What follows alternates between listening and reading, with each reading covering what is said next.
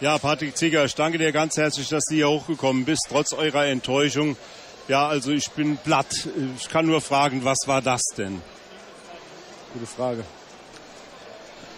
Es war das erwartet harte Spiel. Beide, beide Mannschaften unglaublich viel ähm, ja, investiert haben.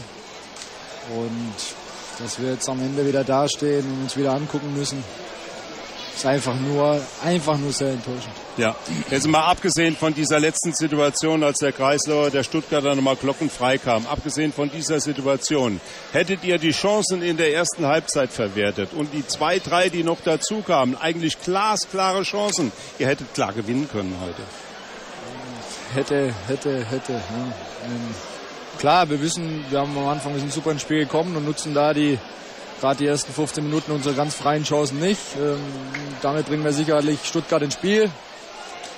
Danach war es ein ausgeglichenes Spiel. Da waren Kleinigkeiten entschieden, mal für Stuttgart, dann waren wir wieder dran. Und wie du sagst, wir haben es dann in der, in der Phase, wo wir, wo es hätten biegen können, haben wir es nicht gebogen.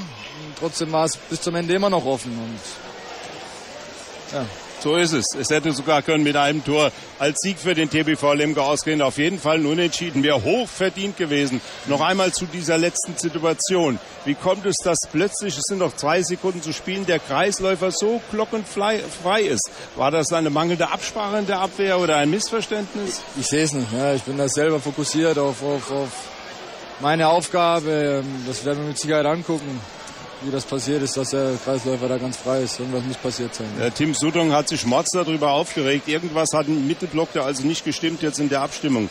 Ja, Christoph Teuerkauf, nach dem letzten Spiel hat er gesagt, den Bock umstoßen. Ich habe lange gehofft, dass es heute der Fall ist, aber es hat leider nicht sein sollen. Wen habt ihr denn jetzt als nächsten Gegner? Schönen Mittwoch zu Hause gegen Göppingen. Wird auch ein hartes Brot. Auch wieder die ja, Schwaben. Das ist äh, überall ein hartes Brot. Dieses, dieses Jahr oder grundsätzlich gibt es keine Spiele, wo man sagt, oder ja, da wird es eventuell einfacher, sondern es ist jedes Spiel ist eine harte Nuss und die man versucht zu knacken. Und das werden wir auch am Mittwoch wieder mit 100% Einsatz versuchen. Ihr seid eigentlich mit einer engagierten 6-0-Abwehr hier eingestiegen. Florian Kehrmann hat ja auch die Abwehr in den letzten Spielen äh, ziemlich kritisiert. Da hat er erkannt und analysiert, dass immer so 10, 15 Minuten sind. Aber heute hat es im Angriff also gemangelt an den entscheidenden Situationen. Das muss man doch sagen. Tja, Du stammst hier aus dem Schwabenland. Du warst schon vor dem Spiel sehr begehrt und eben nach dem Spiel musstest hier für die Schwaben, für das Fernsehen auch noch ein Interview geben. Äh, wie sind denn, wo kommst du eigentlich her genau hier? Ja, ich komme aus Klein Bottweiler, ist ein kleines Dorf hier, ungefähr 30 Kilometer weg von Stuttgart, aber oft immer gegen Bittenfeld in der Jugend schon gespielt, von dem her kennt man da viele Gesichter.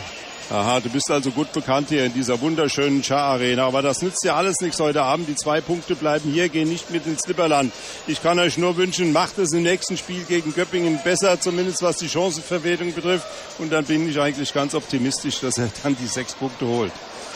Vielen Dank. Patrick Zieger, vielen Dank, dass du hochgekommen ja, bist. Dankeschön.